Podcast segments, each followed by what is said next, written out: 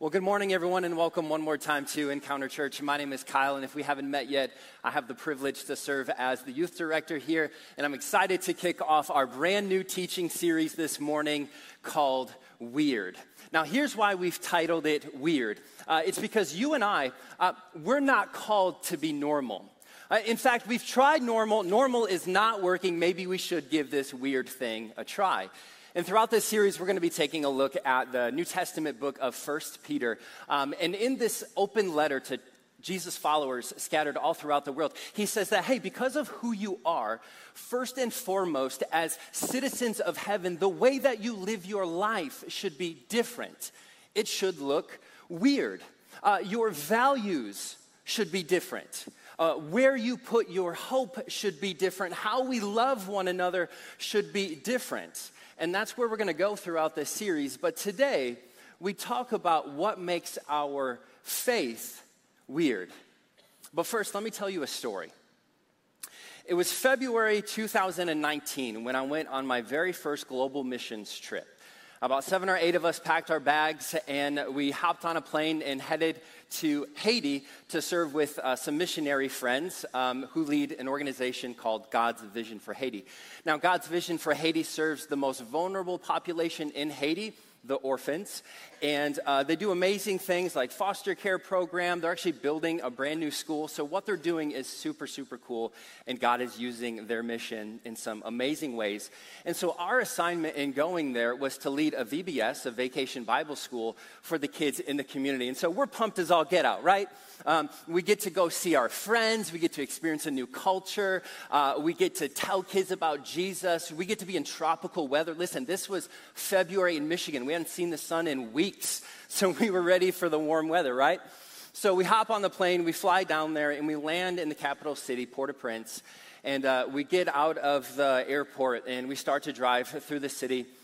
And to say that it was a culture shock uh, is an understatement. Uh, we had never seen that level of poverty before. And so, as we're driving through Port au Prince, we're on our way to Cayes, which is where God's Vision for Haiti is located.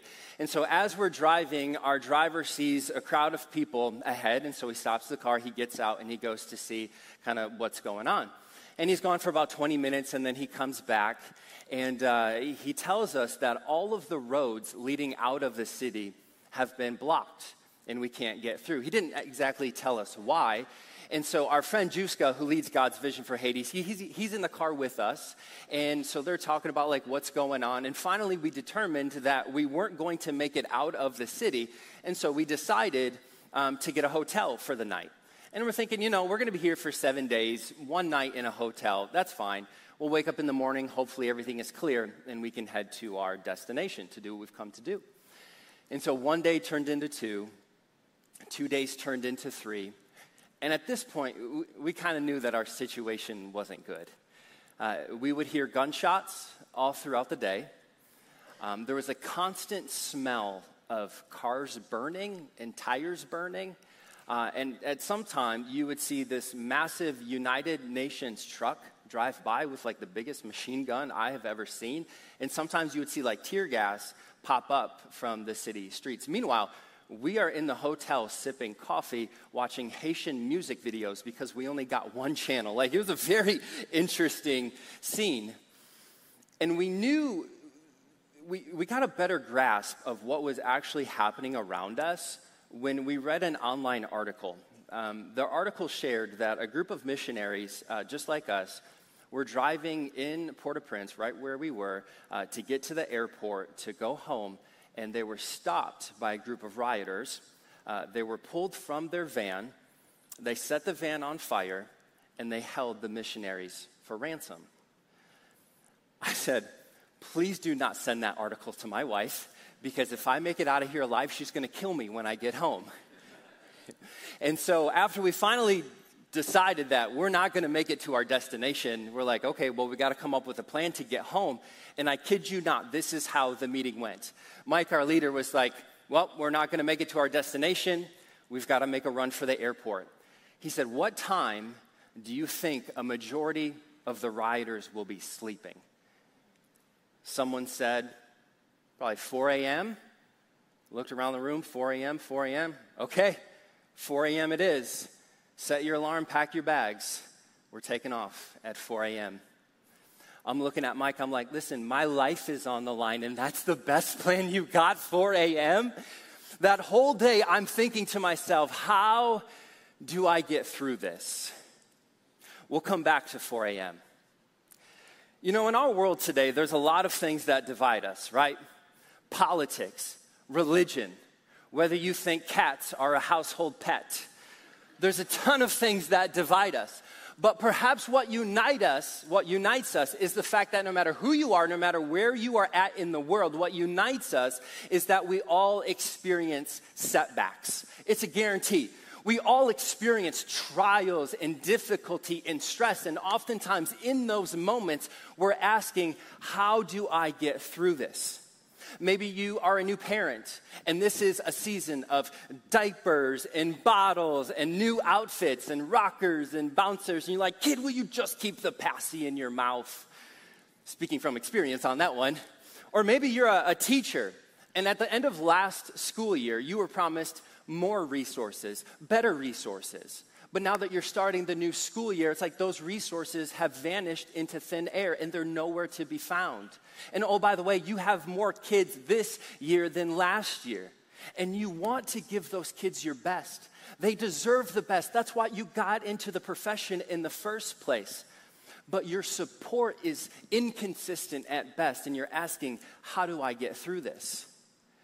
You know, maybe recently you just lost a grandparent who was the glue in your family that held everyone together. And now that they're gone, you're not sure how the family is going to move forward. And you're asking, how do I get through this? As the Apostle Peter writes his letter to the followers of Jesus scattered all throughout Asia Minor, this is the first question that he seeks to answer. Why? Because it's the question that they're asking. Here's why. First Peter is written somewhere between 60 and 65 AD during the reign of Nero. And Nero hated Christians. Uh, we don't actually know this for sure, but it's rumored that at the time, for entertainment, Nero would put animal skins on Christians. He would lock them in a cage and he would release wild animals to destroy the Christians while he sipped his wine what he would do was unimaginable. It's also rumored at the time for uh, his dinner parties to light up the night sky. What he would do is he would take Christians, he would dip them in hot wax, he would tie their hands to a tree, and he would set them on fire to light up the midnight sky as him and his friends had a party. You see, if you were a Christian during the reign of Nero, you didn't just have a target on your back no, you had a target on every square inch of your body. And so, as Peter sits down at the table to write this letter, he's seeing what they're seeing, he's hearing what they're hearing, and he thinks to himself, What do I write to these Christians who are looking at the evening news and asking, Am I next? Listen to what he writes he says this, verse 6. So be truly glad. Really, Peter? Out of all of the words that come to mind, that's the word that you're going to pick. But wait, there's more. He says, There is wonderful joy ahead. Listen, if this is the line and this is normal, Peter is so far over here in the weird category, he's by the people who think soccer's a sport. Like, it's ridiculous. Peter, what are you talking about? That's weird. He goes on to say, even though you must endure many trials for a little while, these trials will show that your faith is genuine. Peter says, I know you've got many trials. But I'm telling you, with Jesus, listen, not only can you endure these trials, but you can do so with joy. You can do so with gladness. Why? Because your trials have a purpose, and it's to reveal your faith is genuine. I need you to hear that this morning. If you're here or in the room at Fulton Heights and you're like, Kyle, I'm in the biggest trial and setback of my life, hear the words from your Heavenly Father this morning. There's purpose in your trial, there's purpose in your pain. And that purpose from your Heavenly Father is not to just beat you up. That's not his goal, that's not his desire. Instead, his desire is to draw you close to him to reveal what? That your faith is genuine. There's purpose in your pain, in your trial. Now, think about this. If there's such a thing as genuine faith, what might the opposite of that be? Uh, we might say that the opposite of genuine faith is false faith. So, this morning, let me show you three different types of false faith. Number one, inherited faith. Inherited faith. Someone with this kind of faith says, Yeah, well, my mom was raised Methodist, my dad was raised Baptist, but we finally found a church that we could go to together. And you know, we went to church. Uh, we went on Christmas and Easter and maybe a few other Sundays in between, and we got baptized. And now that we're older, like, we go to church now. It, it's what we do. My grandparents went, my parents went. We, we go to church, so obviously we're Christian. You know, I was speaking with a young adult the other day, and he said, You know, now that I'm in college and out of the house, I, man, I'm starting to question everything. I'm not sure what I believe. What was he living off of? Inherited faith. Hadn't made it his own yet. And honestly, some of us in the room today, that's where we're at. We're living off of mom and dad's faith. It's weak, it's not going to withstand the trials of life. Number one, inherited faith. Number two, shallow faith. Jesus says in Matthew chapter 13, he says, A planter went out and planted some seeds, and one of the seeds took root, and a little plant sprung up. But because the roots didn't grow deep enough, when the sun got hot, it it choked out the plant because its roots were too shallow. Jesus said, Some of you received the word of God and rejoiced, but because of the deceitfulness of wealth, because of the worries of life, because of the desire for more things came in, it choked out your faith because it was too shallow. Inherited faith, shallow faith. Number three, conditional faith. This is where you might say, God, if you will just get her to go out with me, I promise I will give you my entire life.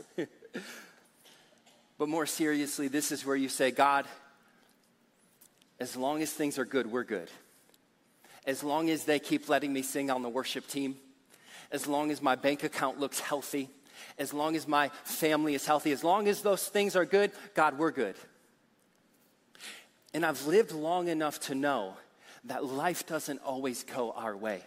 And so, when one of those things is ripped out beneath you, your faith can't stand because it's weak, because it was conditional. And you're asking, How do I get through this? Now, if we're honest with one another today, and we examine our hearts and we examine our faith, I think we'll find that at least some part of our faith is connected to one of those three categories. Unless your faith is perfect, then this message is not for you. but when I examine my heart and when I look at my faith, the moments that it's weak and the moments that it drifts away from God, it drifts towards being conditional. Uh, the moment that I experience a setback in life and I can't fix it, any fixers in the house? Oh, I thought I'd have more. Okay, maybe it's just you and I. There we go. But the moment that I can't fix it, if I'm honest with you, my trust dips and my faith drifts away from God.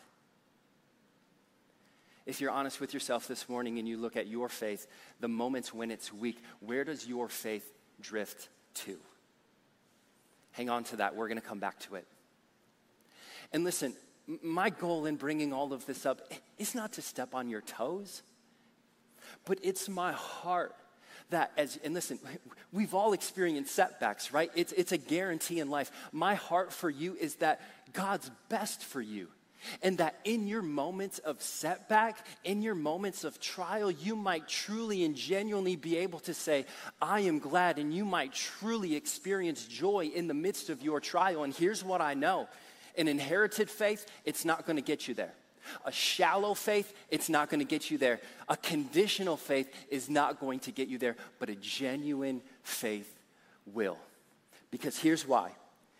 Because with genuine faith, we have a deep trust that God has our best interest in mind, regardless of what we see in front of us or around us.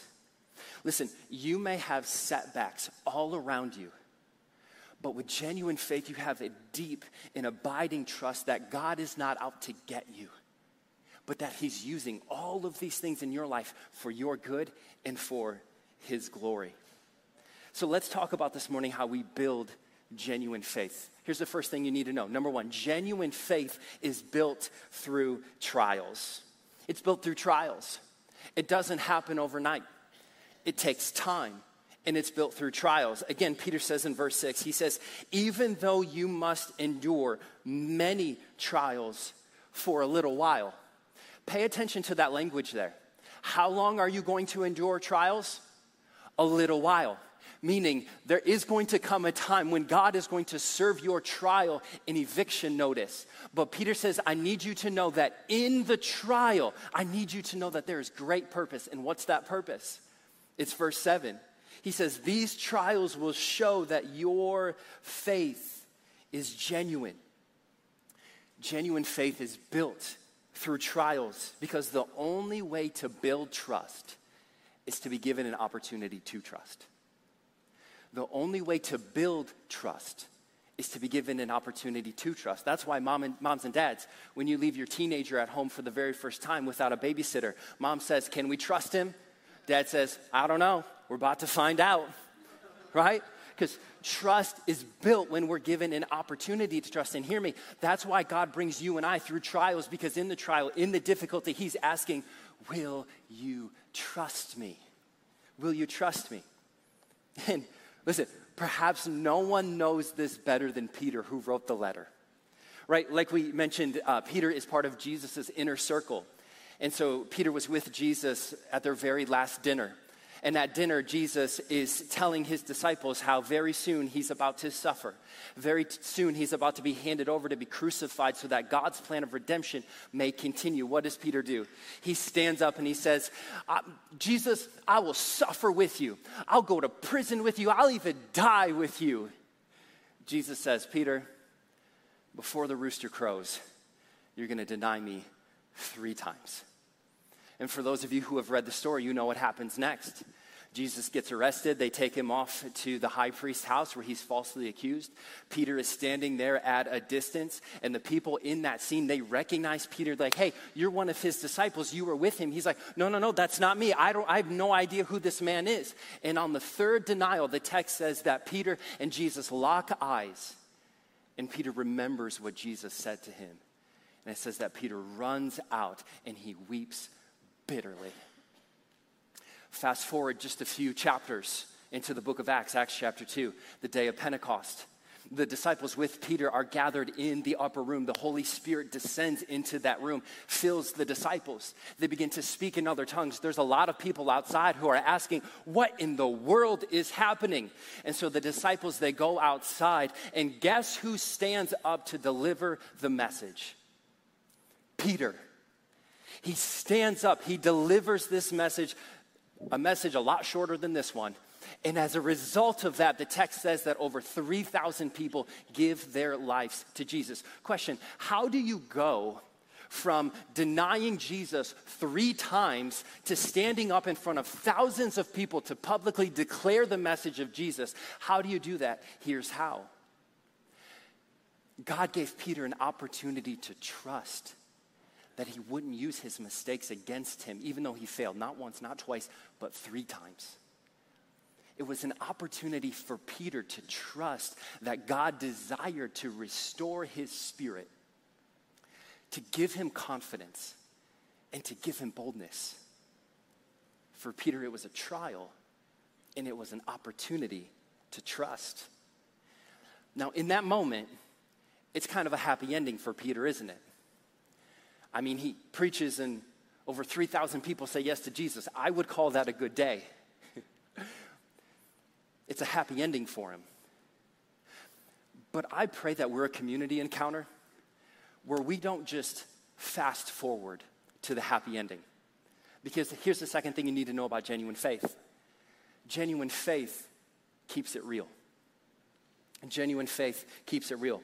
Another translation says, again in verse 6, it says, Though now for a little while you may have had to suffer grief in all kinds of trials. So before Peter brings up the awareness that there's good that can happen throughout trials, he takes a moment and he pauses and says, Listen, you're suffering, you're grieving, your cousins are being used as candles. I see you.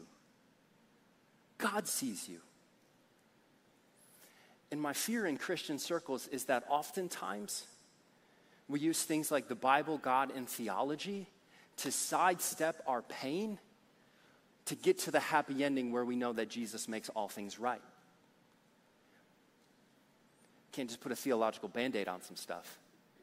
It, it, listen, it, you've probably experienced this. You're at a funeral for someone that you love, and someone comes up to you and says, Man, don't you know God uses all things to work for good for those who love him and called are called according to his purpose? Or, or don't you know that this is God's will? Yeah, I, I believe those things. I also believe I want to punch you right now because that doesn't help me. Can't just put a theological band aid over my pain. It hurts. It's hard. In fact, watch what Jesus does. Think about this the next time that you go to a funeral. In John chapter 11, Jesus visits with Mary and Martha, his friends, because uh, their brother Lazarus has just died. Jesus shows up to the scene four days later, and Martha comes out to greet Jesus. This is what Martha says. She says, I know he will rise again in the resurrection at the last day. What's Martha doing? She's using her theology to make sense of the situation that she's in right now. And Jesus goes along with the conversation for just a moment, but eventually he says, Martha, put your theology away. You've just lost your brother. Come, show me where you've laid him. Let's sit and cry together. You see, could Jesus have answered all of her questions to pain and suffering and grief? Yeah, he could have. Did he? No. Instead, Jesus uses that moment and he sits with his dear friends as they mourn the loss of their brother. You see, genuine faith, it doesn't minimize pain and suffering, it sits in the pain and suffering as it recognizes the realness and closeness of God. Genuine faith does not use theological band aids. Genuine faith keeps it real. And this picture of Mary and Martha and Jesus and this community that is formed, it brings us to the third thing that we need to know about genuine faith. Number three, if you're taking notes, genuine faith is anchored in community. It's anchored in community. Uh, we talk a lot about this in church circles, uh, but instead of me talking about it this morning, I want to show you how this can work and the good that can come from this. A few weeks ago, Encounter received an incredible gift in the baptism story of one of our youth students, Pratia. And I want to read a section of his testimony this morning, and I want you to see how community is woven throughout his story. Here's what Pratia writes He says, My relationship with Jesus started when I was young. I saw my parents' faith and wanted it to be mine. Or, excuse me, I saw my parents' faith and I wanted it to be like theirs. However, I drift away from the path that God wanted me to take it was the pandemic that especially caused me to stray away. I would put less efforts into connecting with Jesus or reading the Bible, and church seemed like a hassle. Then my parents sent me to NTS summer camp, and I was changed. While at NTS, I saw other students professing their faith, but more importantly, I felt the presence of God fill the gaps in my life where I had left Him. It was hard for me but I tried having my own relationship with Jesus. Yet it was only this year at NTS when I was reflecting that I thought I wanted to commit my life to Jesus. I don't want to have my parents' faith. I wanted it to be my own, my own walk with Jesus. What did you hear in that testimony? Mom and dad modeled faith before him, and he said, I want that. Way to go, mom and dad. Right? Way to go. But what knocked him off course? The pandemic. What did we all experience in the pandemic? Isolation. But what brought him back to faith? Ultimately, the Holy Spirit. But how did the Holy Spirit do it? He says, NTS camp. What do we experience at NTS camp? Community. And while at camp, he saw other students professing their faith in Jesus, and it encouraged him in his faith.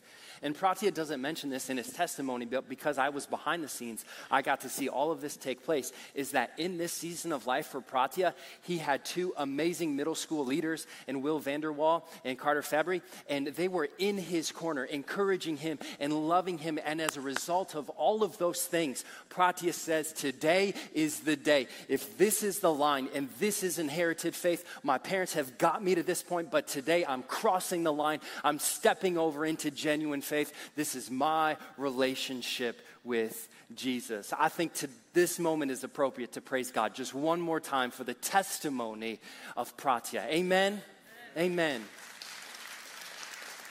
And if that testimony is a result for him, that can happen for you and I as well. You see, genuine faith will never grow in isolation. It will never grow in isolation. Genuine faith is anchored in community. And so if you're in the room here or Fulton Heights, and you're like, man, I, I really need to find community. What Robin uh, shared in announcements and announcements at Fulton Heights, we've got Rooted, a discipleship group that's kicking off here in the fall. Listen, do yourself a favor, visit the starting point desk and sign up. Community might just change your life. Might just change your life. Genuine faith will never grow in isolation. Genuine faith must be anchored in community. So I don't know what setback you might be experiencing this morning. I don't know what trial you might be walking through. But here's what I do know that in that season of your life when you're asking, How do I get through this? An inherited faith is not your answer. It's a borrowed faith, it's too weak. A shallow faith is not your answer. There's no root it's going to be choked out by the worries of life. A conditional faith is not your answer. Why? I've lived long enough to know that life doesn't go your way all the time.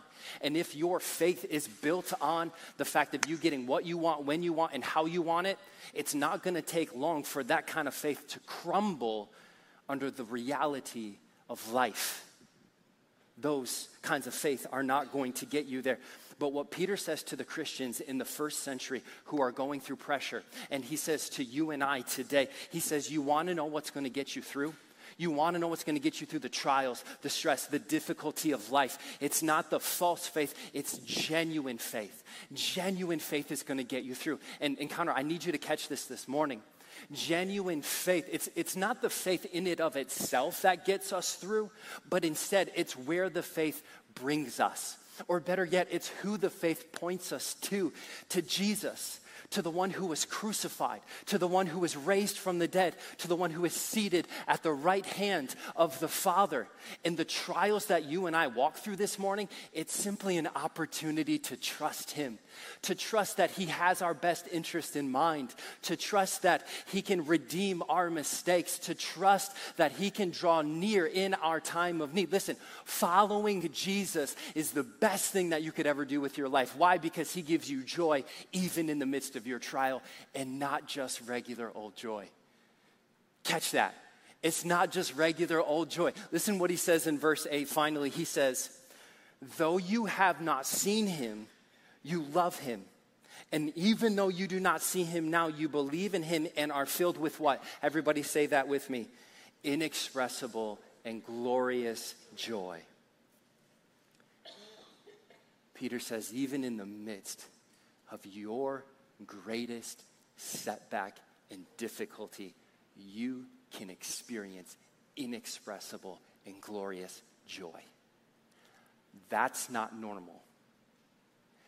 I don't know about you. I'm done with normal. Give me Jesus. And that inexpressible joy is what we experienced in Port au Prince at 4 a.m. Because at 4 a.m., I was fast asleep. I had missed the bus. No, I'm just playing. I was sleeping though. And I don't know about you, but I have a lot of joy when I sleep. Uh, shortly after we came up with our bulletproof plan of heading to the airport at 4 a.m., uh, we made contact with our church back home. And uh, we had some wise church leaders because before we left, they took out an insurance policy on us. And as we were talking with our missions pastor, he said, Let me, let me investigate this insurance policy and see if it can help. So he did. He called us back and he said, Hey, listen, I've got some good news because the U.S. Embassy in Haiti has just issued it a level four emergency, the, uh, the insurance policy is going to pay for mercenaries to come and pick you guys up. And so, listen, let me, let me get on the phone and call some mercenaries to come and pick you guys up. I'll call you back. I was like, do you just have mercenaries like on speed dial? Who is this guy? Like, have you had to do this before? This was not part of the pre planning meeting. That information would have been helpful, man. True story, I ain't making it up. He calls back. He's like, hey, I got good news. Found some mercenaries. They're going to be there tomorrow at 8 a.m. Don't be late. Hang up the phone. I'm like, guys, we're to go viral on Instagram here. Make sure your phone is charged. Like, I'm picturing there's a helicopter, there's ropes coming down. We're to have to pop smoke to tell them which roof to land on. I've seen way too many movies. We go to sleep, we get up, it's 8 a.m., we're in the courtyard, and two vans pull up. And the guys who get out, they are ex militia for sure. They are fit, they are in charge. They're like, people in this van, luggage in this van, we've got no time to waste, let's go. I'm like, yes, sir, here we go. So we hop in the van, and honestly, we cruise to the airport with no problem. We get on a flight and we head home. it's not as dramatic of a finish as the buildup, but at least we made it home, right?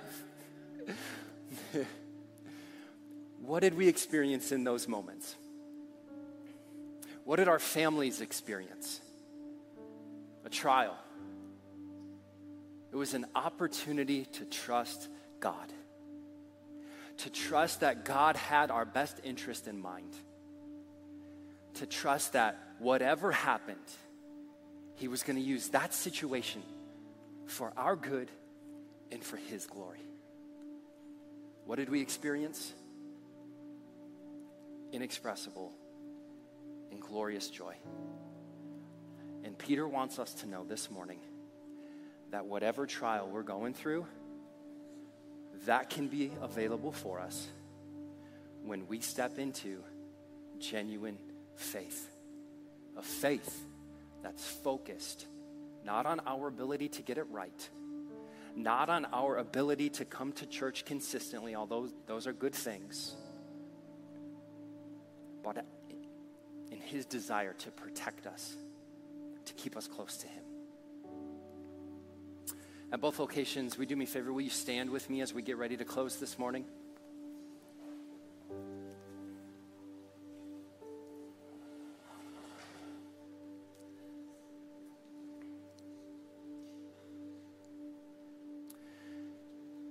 Earlier, we were talking about three different types of false faith.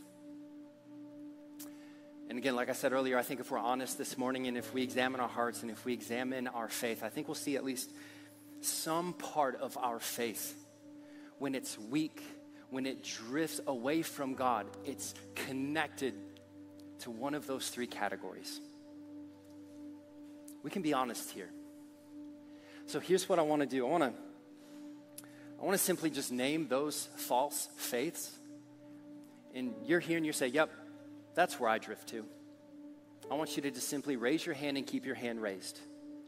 And at the end, we're going to pray that God, in His grace and His mercy, would call us out of those things and into genuine faith that will allow us to endure.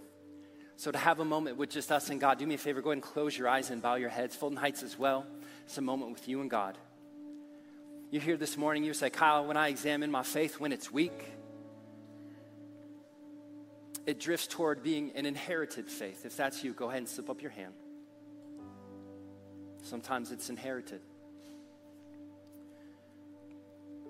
Keep your hand raised. It's good. This morning, you would say, Kyle, when my faith is weak, when it drifts away from God, it's because my faith is shallow. If I'm honest, there's, there's not a lot of roots there. Yeah, keep your hand raised. It's okay. And finally, if your faith is like mine, sometimes when it gets weak, it leans toward being a conditional faith. And that's where I'm going to raise my hand. Jesus, you see all of these hands that are raised, including my own. So, God, we pray today that in your love and your grace and your mercy, would you call us out of those things? Would you call us out of an inherited faith? Would you call us out of a shallow faith? Would you call us out of a conditional faith? And would you call us into a conditional faith where we have a deep and abiding trust in Jesus? That he's working all things for our good, that he's not out to get us, that he is for us each and every single day, regardless of what we see around us. So, Jesus, this morning for us who have our hands raised, would you call us into genuine faith so that in trials, in setbacks, in difficulties, we might experience your perfect peace? We might be able to be glad and we might find true, inexpressible, and glorious joy. And God, may you get the glory for it all. In Jesus' name. And everybody said, Amen.